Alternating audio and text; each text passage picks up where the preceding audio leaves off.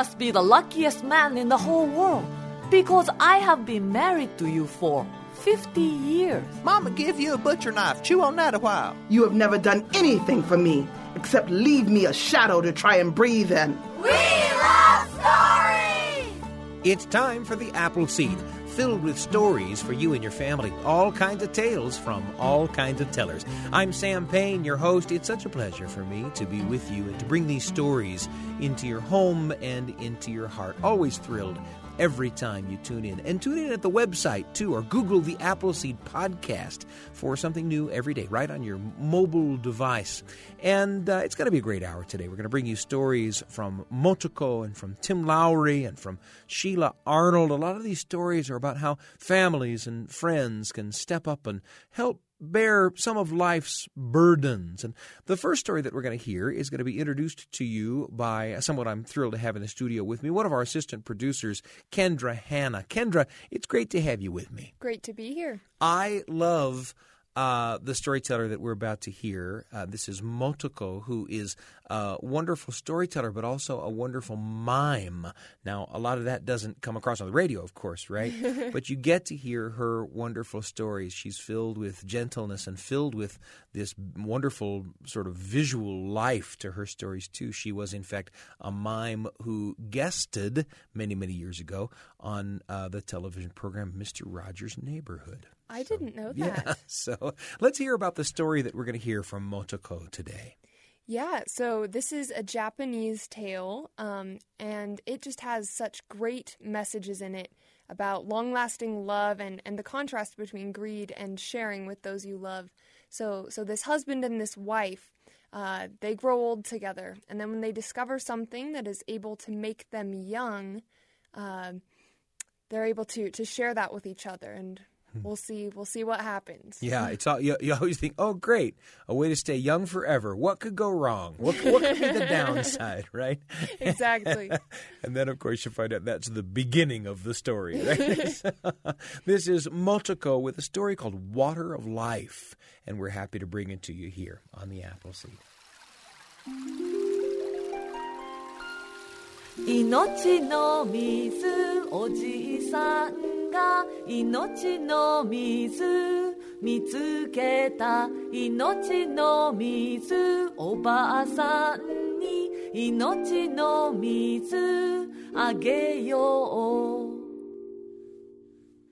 This is a story called Water of Life, which in Japanese is 命の水。昔々あるところにOnce upon a time, a long time ago, in Japan, there lived an old couple. An old man and an old woman who lived in this little village right at the foot of a mountain. The husband's name was Masa, and the wife's name was Yoshi. They were both very poor, so they lived a simple life, but their life was sweet because they loved each other very much. The old man Masa would often say, Oh, my dear wife Yoshi, I must be the luckiest man in the whole world because I have been married to you for fifty years. And at this point, I just hope that when we die, we will die exactly at the same time so that we can go to heaven together. Then his wife Yoshi will blush and say, Oh, my dear sweet husband, I feel exactly the same way, and I hope to be your wife in heaven too. And both of them would go, Mwah. Now, I know you think it's way too mushy, but that was the way those old people were. Well, it just so happened that Masa and Yoshi had a very greedy and mean neighbor who was also their landlord. His name was Kichi. Kichi was the reason why Masa and Yoshi were so poor, because Kichi was always raising their rent every year. And he would even spy on them, look through their windows, to see if Masa and Yoshi had anything he could take away from them. Kichi loved money more than anything else, so he had plenty of money. But he had no friends. In fact, Masa and Yoshi were the only people in the village who would bother to speak to Kichi. Well, one day, the old man Masa went up the mountain to get some firewood. But as he started to climb up the hill, he felt this pain in his neck and this ache in his back. He said, "Oh, I am getting very old, but I must do this to take good care of my wife." And he kept climbing up the rocky hill. Suddenly, he heard some squeaking noise and saw something brown and furry jumping around fiercely in the tall grass. He realized it was some animal caught in the hunter's trap. Masa walked over there and opened up the bushes and saw that it was a beautiful golden-colored fox. She was a mother fox he could see because her kids, three of them, were running around her, frantically not knowing what to do. But as Masa came closer, the three kids ran away and disappeared into the bushes. The mother fox stopped jumping around. She just looked up at Masa with her sad brown eyes. Masa felt so sorry for the fox. He said, "I am going to set you free because you must live to take care of your young ones." And he stepped onto the metal hinge of the trap, and it opened up, and the mother fox was free. But she was badly hurt. One of her hind legs was all smashed up. She began to hobble away, leaving a thin trail of blood right behind her. Pretty soon her little kids came out of the bushes and joined her. But Masa was worried that the mother fox may not make it, so he decided to follow them for a while at a distance. The mother fox was moving very, very slowly. She seemed to be getting weaker and weaker. They led Masa through trees and brambles, higher and higher up the mountain, and deeper and deeper into the forest, until they came to this little spring of water among some moss-covered rocks. Masa, hiding behind a tree, saw the mother fox take a drink from that spring. Then something strange happened. You see, when she finished drinking, the mother fox was no longer weak. She was strong and healthy. And she and her little kids quickly climbed up the hill and disappeared into the trees in a flash. Her hind legs seemed to have been completely healed. So Masa was relieved, he was glad, and he realized he was thirsty too after this long climb. So he walked over to the spring and took a sip. Ah! And he was amazed at how great this water tasted. I mean, it was cool and clear, as sweet as pear juice. He went ahead and took another sip. Ah! And he felt so much better, more refreshed than he had felt in years. And when he stood up, he realized that this pain in his neck was gone. He no longer felt this pain in his back. He felt so strong and healthy, he started to collect some kindling right there. And he made himself a big bundle of wood in no time. And when he lifted the whole thing up onto his shoulder, he was surprised how light it felt. And he ran down the mountain to go home. "Yoshi, look how much wood I got for you!" Masa shouted as he ran into the house, and he almost bumped right into Yoshi. Yoshi went, "Oh!" And she looked really frightened. In a trembling voice, she said, who, who, who, who are you and what, what do you want?" "What are you saying, Yoshi? It's me." "Stay back! I don't know who you are, but my husband will be home any minute." "What are you saying, Yoshi? I am your husband. Don't you recognize me?" But just then, Masa took a glimpse of himself in the basin of water nearby, and it was his turn to go, because what he saw was not his old wrinkled face, but a handsome-looking young man about twenty years old, with smooth skin, strong muscles, and shining eyes. This is me? What, what, what happened to me? It must have been the water. It was a magic spring. Wife, you must believe me. The water up on the mountain made me young. His wife looked at him and said, Well, you are wearing my husband's clothes. And you sort of look like him when we first got married, um, fifty years ago. Masa, is that really you? Yes, it's me. And now you must come with me and drink the water too. Ah, you don't run fast enough. Here, I'll carry you. And he picked her right up and started to run back up the mountain. Well, it did take them a while to find the magic spring again, but they did find it. And when Yoshi took a few sips of that magic water,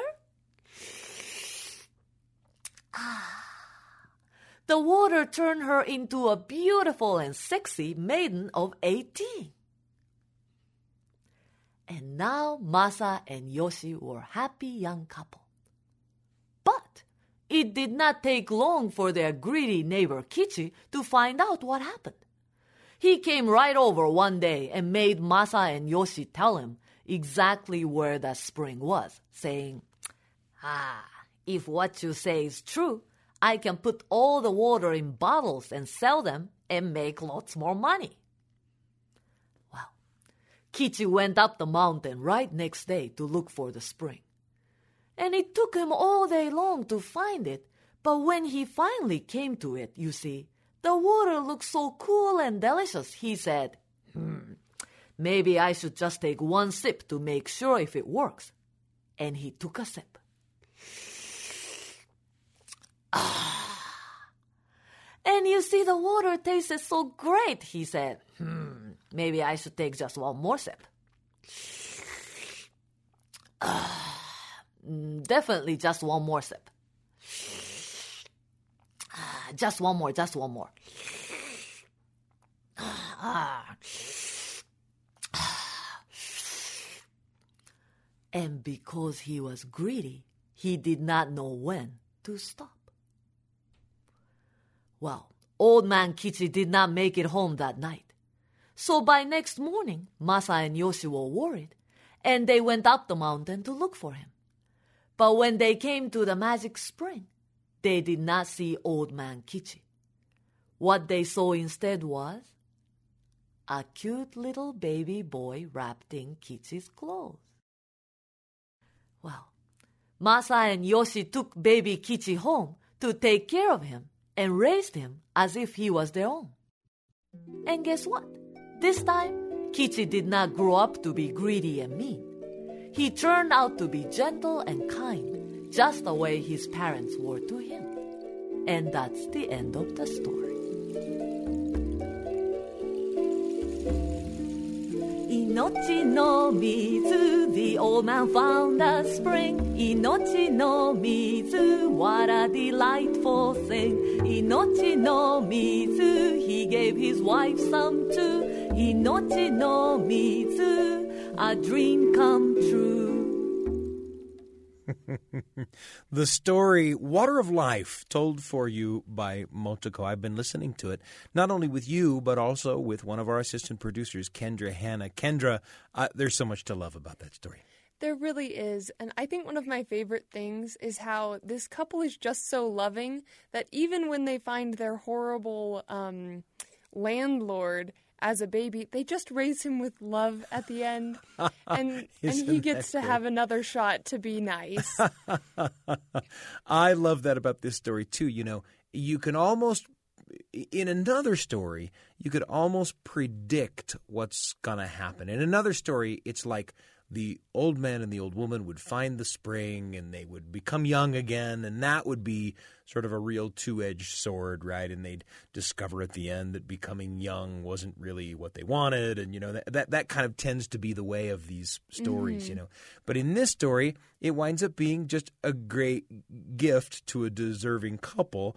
And the bad guy in the story is even redeemed, as you say, right? Mm-hmm. He, he he doesn't get punished except in the funny way, right? That his greed turns him into a baby, and then they. But then, of course, he gets this this second life as a kind person because of the kindness of the of the old now young couple. You know? And I just think that's so fun.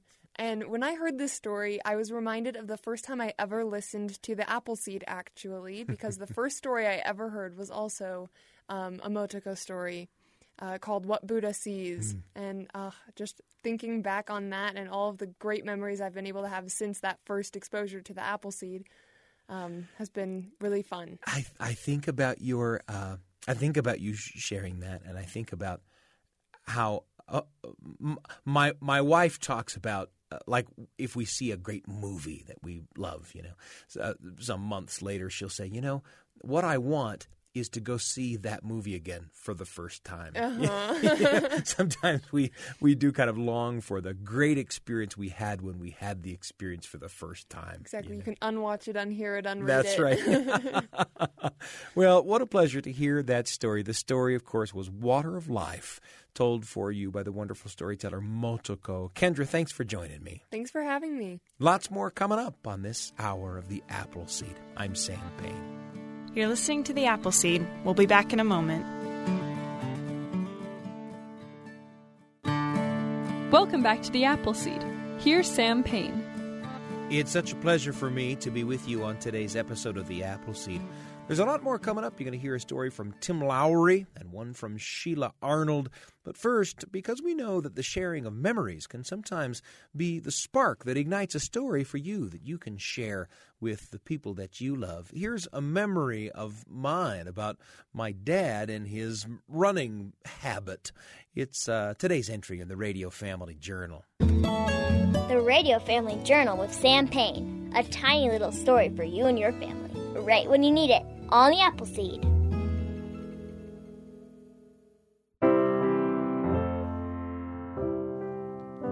I remember when my dad decided to start running, a mile a day.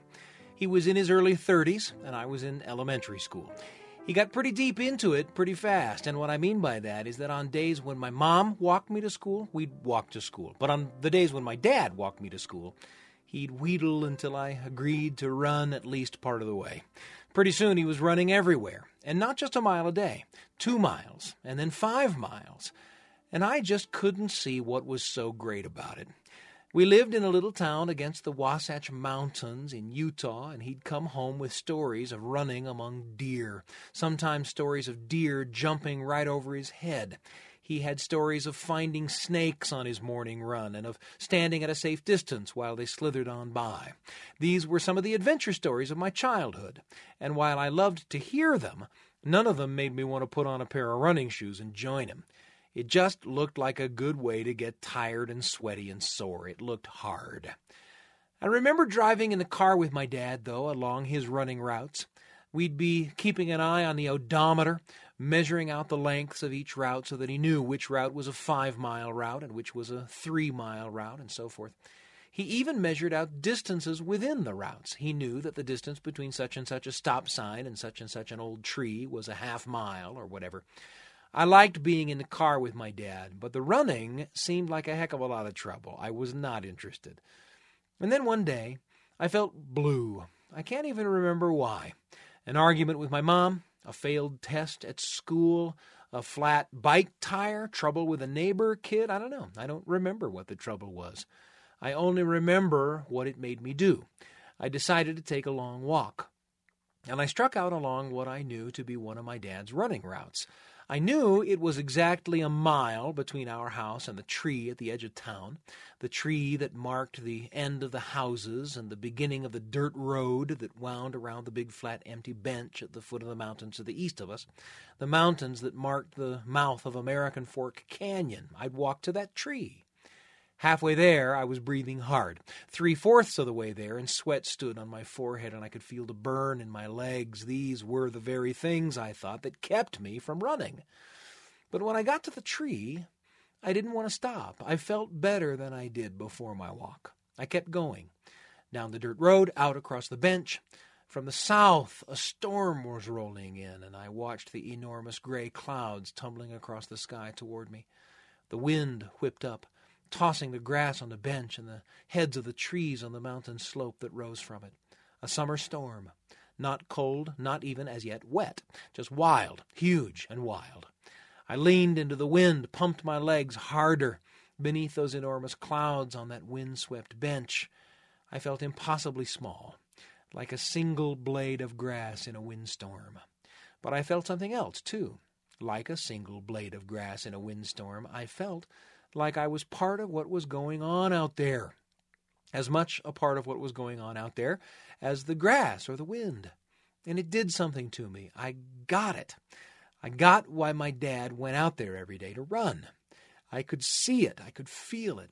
I was vulnerable and small and also part of the world, watching nature move around me. I felt, well, I felt great. I never did become the runner that my dad was. I ran on and off through college, and I used to push my son around in a stroller as I ran trails in the early days of being a dad. And now I walk a lot. I like how it feels out there, out of the house, under the sky, nature free to move around with me somewhere in the mix.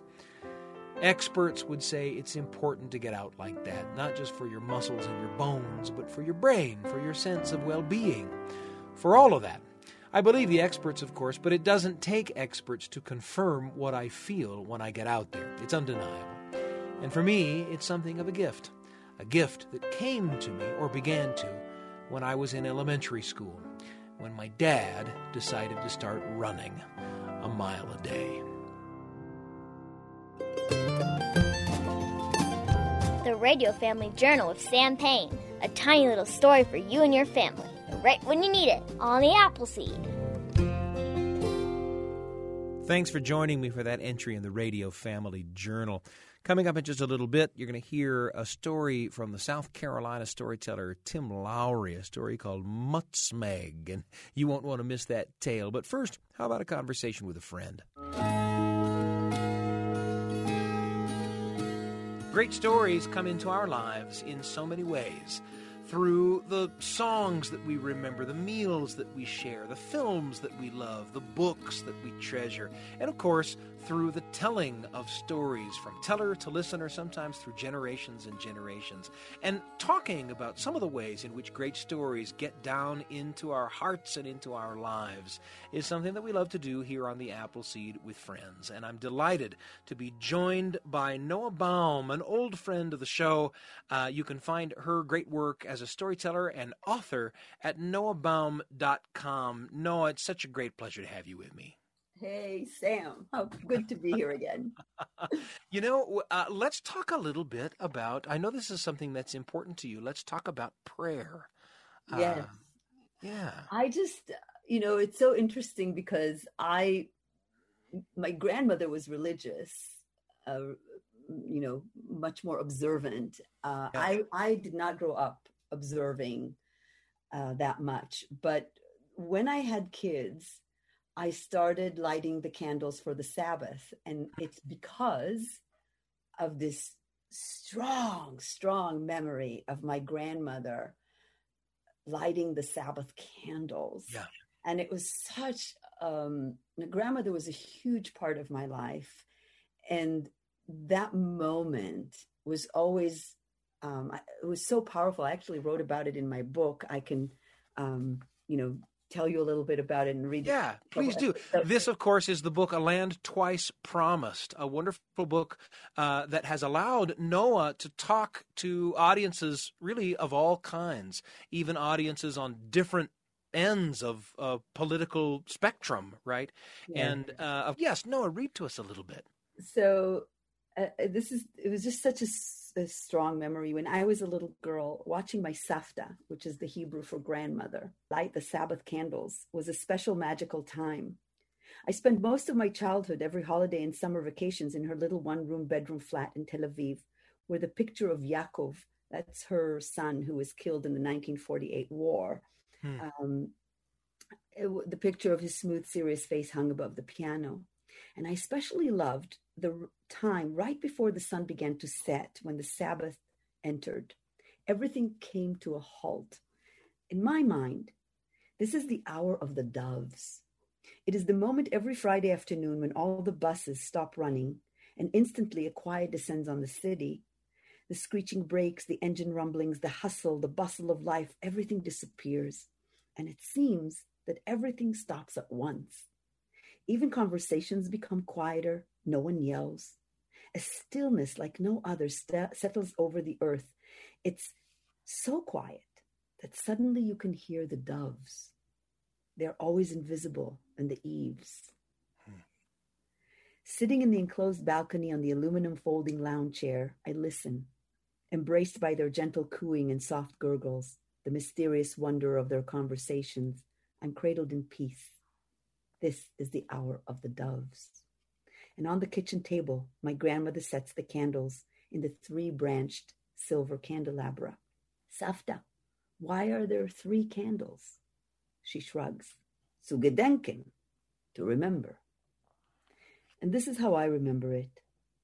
She covers her head with a sheer white scarf, slightly bigger than a handkerchief. She circles her hands three times in front of the candles, like an ancient sorceress, invoking the light to dispel the darkness. She covers her eyes and prays. She mutters the prayer in the Ashkenazi pronunciation, S instead of T, which I think is kind of strange and funny because we don't talk like that at all. Then her lips continue to move, but I can hardly make out what she's saying. Suddenly, it is not my Safta anymore, and it's a little scary. She's somewhere else, whispering on and on a long list of names, strange names, Hashik, Usha, Ida, fragments of names floating by carried on the sighs of her voice. Hypnotized, I watch a trickle of tears inch down along the knuckles of her hands, along the grooves of wrinkles. My throat tightens. I want to reach out and pull those hands from her face, make that trickle stop, get my smiling, loving Safta back. But she's so far away, out of my reach. I dare not get close, like something holy that I know I'm not allowed to touch. I just stand there holding my breath. Finally, the list ends, always with meine Juditl, my Judit, and then a very big sigh. Meine Jakovele. And she sighs again. The hands come off the face and she wipes the tears. Her big smile is back.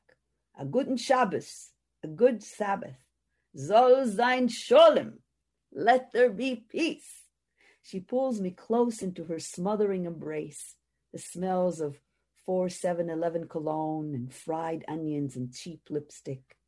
And she covers my head and face with kisses. Her arms are the comfort and safety of the world. Mm. And it was only when I was much, much older yeah. then I realized that she's muttering the names of everyone that she had lost. Ah, huh. It was always like this mystic, because she didn't talk about it.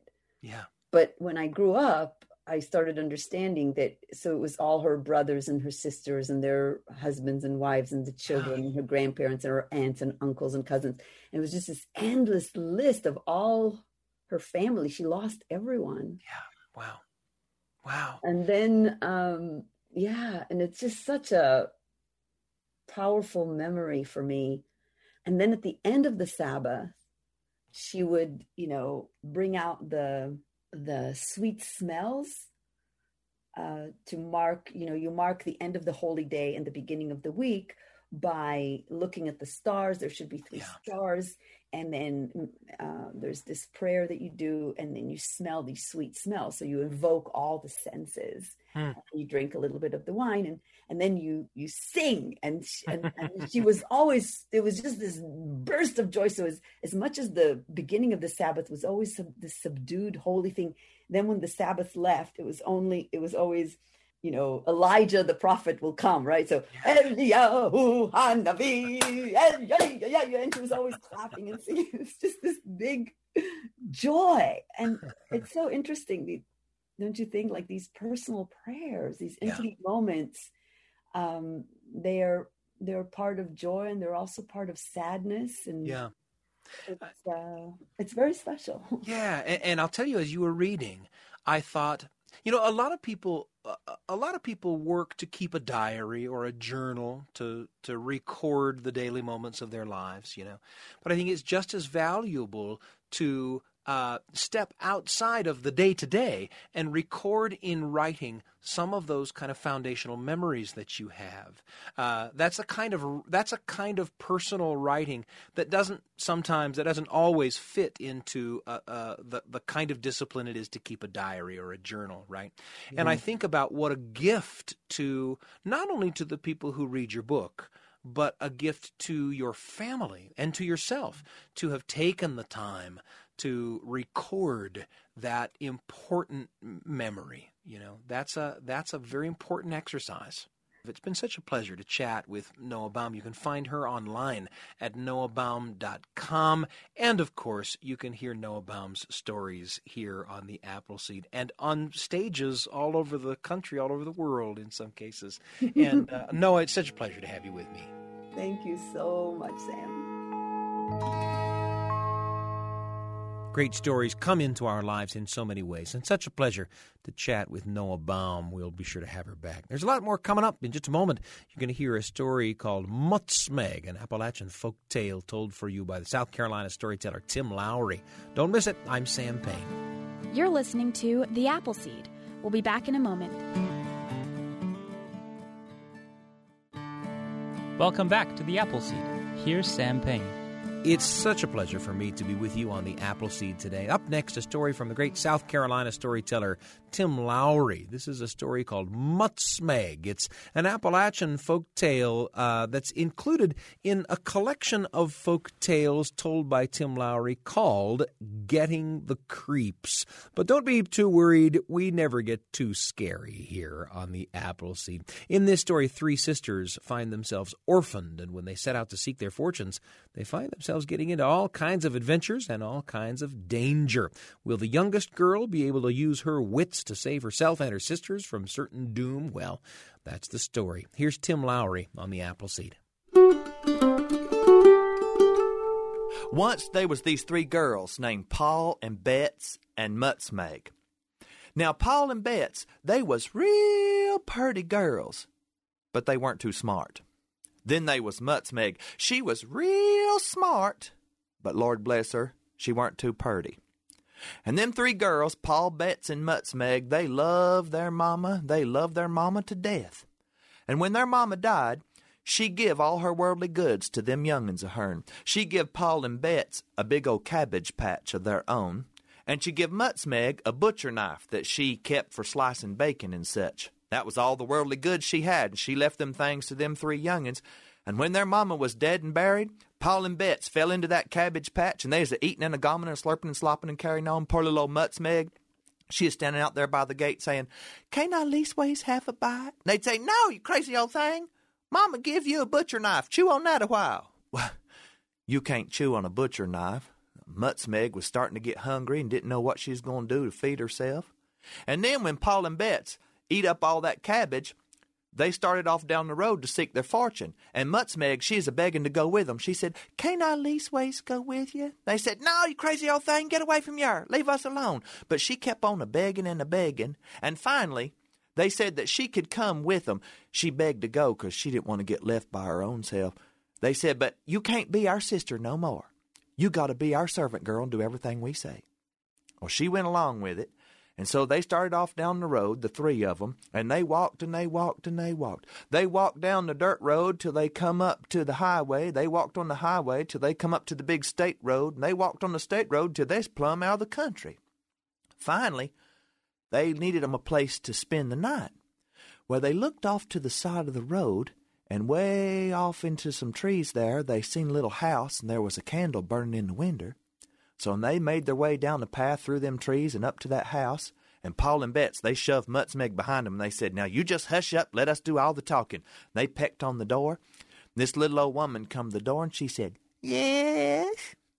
What do you want?" Paul and Bets, they said, uh, uh, "Our names is Paul and Bets, and, and we're travelers looking for us a place to stay. And this your girl, this ain't our sister. This is Mutsmeg, and she's our servant girl. She has to do everything we say. And uh, we need us a place to spend the night. And we seen you light in the window. Do you take in travelers? Oh, yes, yes, I take in travelers. We ain't got money to pay. Uh, so uh, if Mutsmeg can do some work for you to pay for our keep, she could sweep your floor or take care of things in the kitchen for you. Oh, yes, I need somebody that could sweep up. That'll be fine. Come on in. And we won't eat no food, because we ain't got money to pay for food, so we don't want to trouble you none. Oh, no, no, I like young'uns that eats good. I like good-eating young'uns. Come on in. Come right on in. Well, that old woman was real good to Paul, Betsy, and Mutsmeg, and she give 'em all kind of good food, give 'em big old hunks of yaller cake and jars of buttermilk to slurp it down with, and then after they is fed up good, she give 'em white nightgowns to put on, and told 'em there's a big old four-poster bed up in the sleeping loft where they could sleep. So them three girls, they climbed up the ladder into the sleeping loft, and there's two big beds up in there. In one bed, there's three girls already asleep. Them three girls was that old woman's young'uns. And then there's another bed on the other side. So Paul, Betts, and Mutsmeg, they climbed up in that bed and put the kivvers right up to their chin. And Paul and Betts went right off to sleep. But Mutsmeg, she lay there awake. She was missing the comforts of home and missing her mama. And she lay there listening to all the sounds she heard in that strange place. Down below, she could hear that old woman's rocking chair creaking back and forth as she rocked right there in her chair by the fire. She could hear her knitting needles a-clicking together as she worked on her hand work. And then, after a while, she heard something outside of that house. She heard heavy bootsteps coming up the gravel path. She heard them heavy bootsteps come right up the front porch steps. She heard the door latch lift up and the door creak open. She heard a voice say, "Where's my supper?" Mutsmeg jumped out of bed, run to the edge of the sleeping loft, and peeped over, and she seen a big old booger man a-standing there. He had long, black, greasy hair hanging down past his shoulders, big old ugly, warty face, and he was a-hollering at that old woman because she ain't got him up nothing to eat. And that old woman said, "Oh, now I got you something to eat. I got three fine pullets right up there in the sleeping loft. If you'll grab them three girls by the hair of the head and wring their necks for me, I'll fry 'em up for your supper." "How am I going to tell 'em from your three girls?" said that big old booger man. "Oh, that's easy. My three girls got nightcaps on their head." Well, when Mutsmeg heard that, she run over to that other four-poster bed and snatched them nightcaps off them three young'uns, put one on her own head, one on them two cisterns of hern, and she jumped back into bed and pretended to be asleep. Well, that booger man, he socked his hand up in that sleeping loft, and he come down on them nightcaps, so he left them girls alone. He reached over on the other side, and he felt of three bareheaded young'uns. He snatched them up by the hair of the head, and oh, then the screaming and the hollering and the kicking and the crying and carrying on. When that old woman seen he'd snatched up the wrong girls, she grabbed up the soup ladle, and she was a-pounding that old feller in the head, and he was a-hollering and a-cussing, and while they were a-fitting and a-fussing and a-fighting, Mutsmeg jumped out of bed. She took that knife her mama had give her, and she cut up all of them bed sheets and tied them together with knots and made herself a big long rope, and she let herself down out the window from the sleeping loft, and Paul and Betts come down behind her, and they took off a running, running, running, running, running, running, running, running, until by morning they is far away from that place.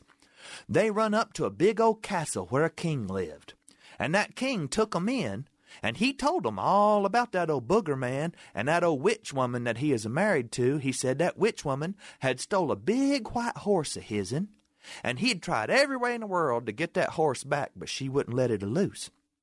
He said that booger man the witch woman was married to was worser'n she was, 'cause if he caught you, he'd cook you and eat you for his supper. Well, Mutsmeg asked that king what he'd give to get that white horse back. King said he'd give a big sack of gold. Paul and Betts said they's too purty to go on some crazy witch hunt. They wasn't going to do it, but Mutsmeg said she would do it. So she went right back down the road to that old witch's house. When she seen that old witch out in the garden a-working, she slipped in the house and hid herself right in a chimney corner amongst the shadders where nobody could see her good.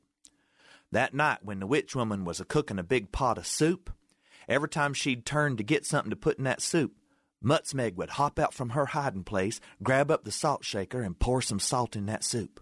Then she'd pop back into the shadders, That old witch woman would stir that soup around, and then when she turned around to get something else, Mutsmeg would hop out, and she'd pour more salt in that soup, hop back in the shatters. That old witch woman would stir that soup around. Pretty soon, Mutsmeg had turned that soup into a big old salty brine. When the booger man come home for his supper, he had a spoon the size of a coal shovel. He poked it down in the soup pot and slurped up some of that soup, and then he said, "Ah, oh, you done ruined this soup, old woman. You put too much salt in it." "No, no, I just put a pinch of salt in there." "No, you done ruined it. Tastes awful, like a mouthful of pickle juice. Go down the river and get me a bucket of water to slurp down. I gotta wash this taste out of my mouth." "Oh, I can't go down to the river now on account it's dark, and I'm scared of the dark." "Ah, throw out your light ball." That old witch woman had her a magic light ball, and she flung that light ball down to the river bank, but Mutsmeg was there, a-waiting for it, and she caught it on the end of her knife and squinched it out in the water. When that old witch come down there with a bucket, she couldn't see where she is going. She tripped over a root, bloop, fell in the river, and drowned herself.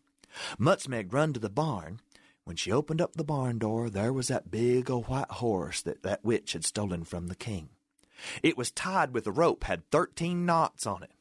Well, Mutsmeg, she didn't have time to untie all them knots, so she got out her butcher knife, and she started a-cutting through that rope. And while she was a-cutting through that rope, that old horse was a-standing there, but he got a little spooked.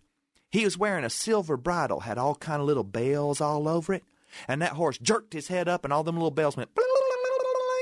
And that big booger man up at the house, he heard them bells, and he come a-running down to the barn. He flung the barn door open, he said, mm-hmm.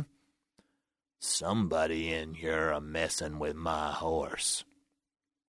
But Mutsmeg was hid behind the barn door. So the booger man went back up to the house, and Mutsmeg went back to a-sawing them knots with that knife. She is almost ready to cut through that rope when that horse jerked up his head again, and all them little bells went.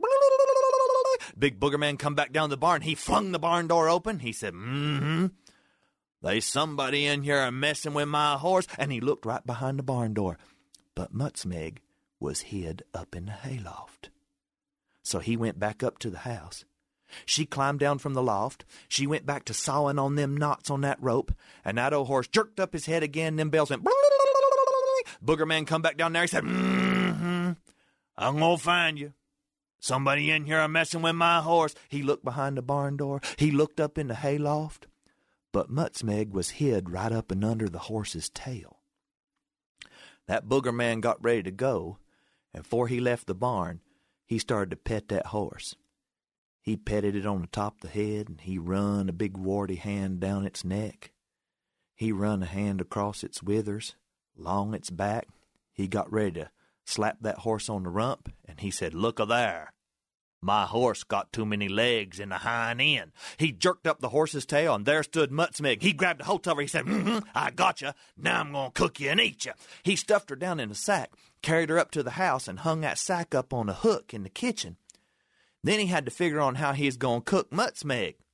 His old woman always did all the cooking, and now that she had drowned herself, he had to figure it out for his own self. Old Mutsmeg, she's up there swinging back and forth in that sack. She said, "Mister Booger Man, maybe you could boil me in a pot." "How come you want to get boiled in a pot?" "Oh," says Mutsmeg, "I ain't had a bath today, and I'm kind of dirty. If you used to boil me in a pot, it'd clean me up good." "If that's what you want, that ain't what you're going to get." "Well, how about you fry me in a pan?" "How come you want to get fried in a pan?" "Well, it's kind of cold and drafty in this kitchen. If you used to fry me in a pan, it'd warm me up good and help me be more comfortable." "If that's what you want, that ain't what you gonna get." "Well, I don't care what you do," said Mutsmeg, swinging up in that sack. "You can do whatever you want, old booger man. Ooh, as long as you don't beat me with a club." "How come you don't want to get beat with a club?" "Oh," says Mutsmeg, "if you used to beat me with a club, my bones would pop and crack like dishes a-breaking. I'd howl like dogs and cats a-fighting, and my blood would drip like honey." "That sounds good. That's what you gonna get." And old booger man, he lit out the house to go get him a club. When he went to get a club, Mutsmeg took her knife and sliced that sack open and climbed out. She run around in the kitchen, and in the cupboard she found some white chiny plates. She stuffed them up in that sack. And out on the porch, there's a blue tick hound dog and a yeller cat. She snatched up them varmints and stuck them up in that sack behind them plates. And then she found a big old honey pot a-setting there next to the kitchen sink. She picked up that honey pot and stuffed it up in the sack. And then she took needle and thread and stitched that sack up right quick, run down to the barn, cut that horse loose, got up on that horse, and took off down the road. That booger man come back from the woods. He jerked an oak tree up out of the side of the mountain to use for his club. Had the tree limbs a-flanging off one end and the roots a-flopping off the other, and he's a-whirling that thing around. He said, "Now I'm going to beat you with this your club." And he whopped in the side of that sack, and all them dishes started to pop and break. He said, "Oh, yeah, that's her bones a-breaking like chiny dishes a-popping and a-cracking." He whopped into it again. That old hound dog went, "Roar!" And the cat said, "Wee!" Mm-hmm. That's her howling like dogs and cats are fighting. He busted that honey pot open, and the honey was a-dripping out the bottom of that sack. He said, mm, yeah, that's her blood running like honey. When that old booger man emptied that sack out, whoo, the hound dog bit him in the backside, and that cat was a-clawing him in the face. He knowed he'd been tricked. He took off after Mutsmeg, but she'd gotten way ahead of him on that big white horse and had crossed the river and tied that horse off in the bresh. When the booger man got down there to the river, he seen Mutsmeg sitting on the other side. She's sitting there on the opposite bank on a great big old flat rock. Big old booger man, he said, "How'd you get across this here river?" Mutsmeg said, "Well, you see this big old rock? I picked a hole in the middle of it, tied a rope to the rock, and then tied it round my neck and skittered it across, and that's how I got over here." "Don't you go nowhere," said that big booger man. He run and got himself a rock. He pecked a hole through the middle of it, tied a rope around it, tied the other end of the rope round his neck, flung it out there in the river, and that heavy rock drug him down, and he drowned himself. Then Mutsmeg climbed back on that big white horse and rode off to the king's castle. That king gave her a big sack of gold for getting his horse back. And Mutsmeg and Paul and Betts, they lived good after that. Paul and Betts, they was purty. But they still's dumb as ever. Mutsmeg, she was smart, and with her money, she bought some makeup. And that was the end of that. Tim Lowry with Mutsmeg here on The Apple Seed. We're going to wrap up today with a Sheila Arnold story. This is a story called We Hold the Rope. And in this story, an arrogant young man heads off into the world to seek his fortune, to find that the world is not quite the place he had imagined it to be. What are his adventures? How will he get home if he does? Well, this is the story from Sheila Arnold on The Apple Seed. "I am leaving, and I will be my own man," the young man yelled at the elders in the hut. "I will make my own way, and people will see me." The young man's eyes seemed to have darts coming from them as he looked at his older brother, who stood with head bowed and arms to his side at the back of the hut. "We do not want to stop you from leaving," spoke the elders. "We only ask for you to wait until the rains have gone, no more than two months. No, I will not wait. I want to be my own man now. I want people to know that I, too, am great, and I, too, am to be honored, that I am not just the younger brother." "Only wait, so we can send you with the words of introduction to other villages." "I don't need your words," the young man's eyes flashed. "I will make my own way. I can fight and hunt as well. I am gone." And with that, the young man walked out.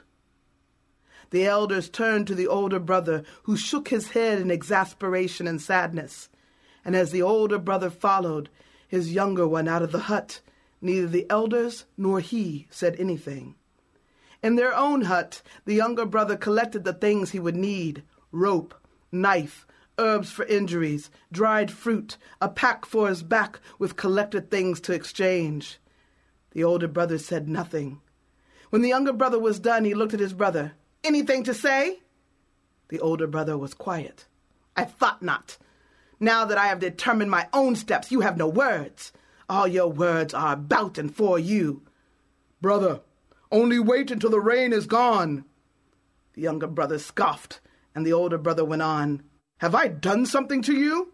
"Done something to me? No, brother. You have never done anything for me, except leave me a shadow to try and breathe in."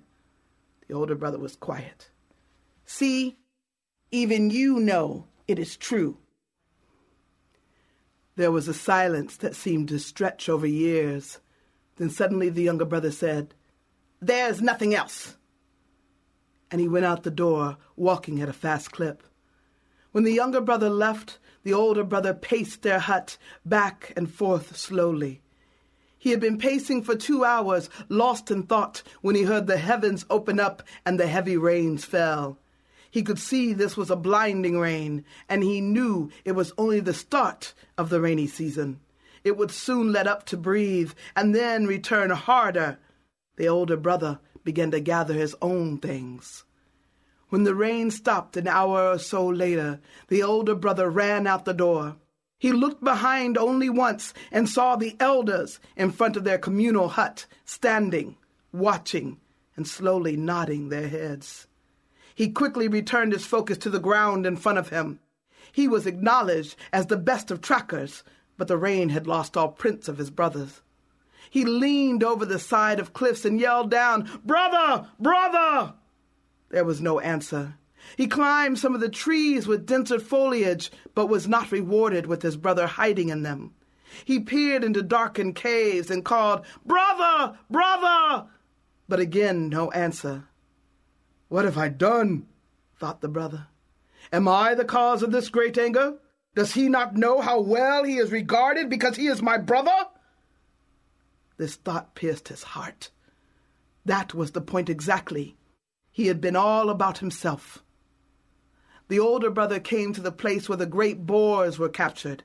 He carefully made his way to each of the large pit traps and called down, "Brother! Brother!" But no answer from any of them.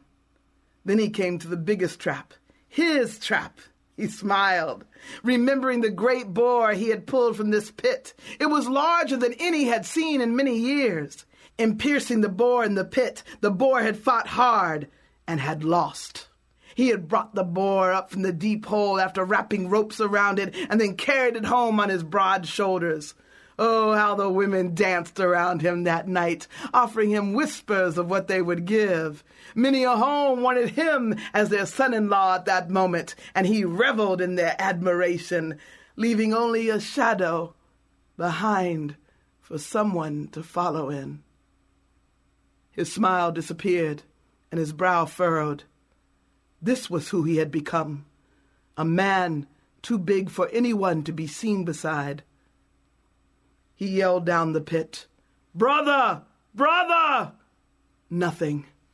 The older brother sat back on his haunches and yelled to the heavens, "Brother! Brother!" And he heard it, faintly. "I am here." The older brother turned to his belly onto the ground and yelled, "Brother?" "It is me." "I will send down rope." "No. My leg will not move. Leave me here." "Never. I will come get you." Although hearing the weak protest of the younger, the older brother began to work. He tied the rope around a nearby tree and made sure the knots were secure. He threw the rope down the pit and climbed down. "I don't deserve to be rescued. Leave me here," the younger brother said, turning his face aside. The older brother turned the younger's face until they were eye to eye and said, "I don't deserve to be your brother. Let us go home." The older brother lifted the younger and placed him upon his back. "Hold on." Then slowly, the older brother climbed hand over hand.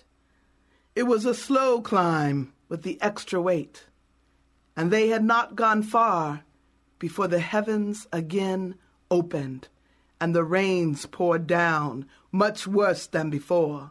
Their climb slowed again, with mud rushing down into the pit, getting into the older brother's eyes. No matter how the younger brother wiped it away, the mud continued.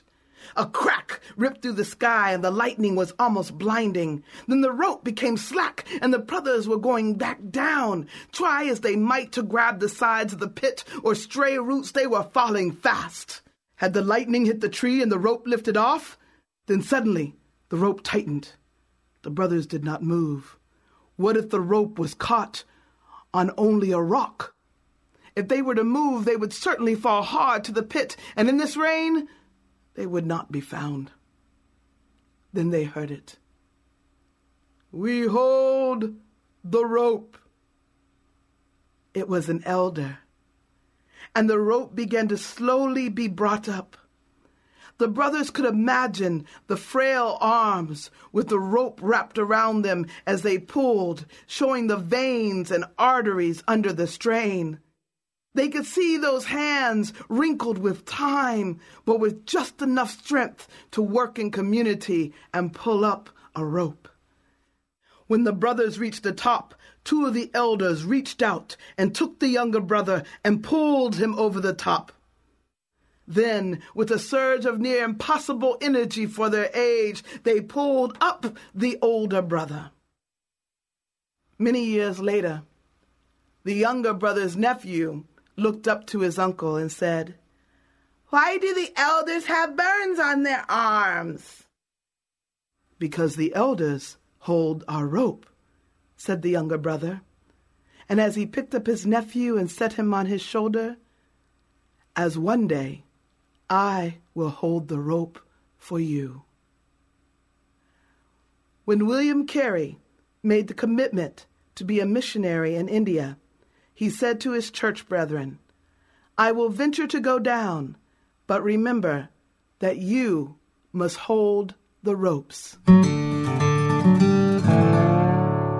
Sheila Arnold with We Hold the Rope. We want to remind you that we're trying to complete ten thousand acts of service, and with your help, we're going to do it. We've got until October fifteenth to do it, and we encourage you to do anything, anything to make your community a better place. Tell us about it at b y u radio dot org slash service. That's where you can go to find out more about this month-long service campaign. I'm Sam Payne. Our producer is Jeff Simpson, and can't wait to be with you again on The Apple Seed.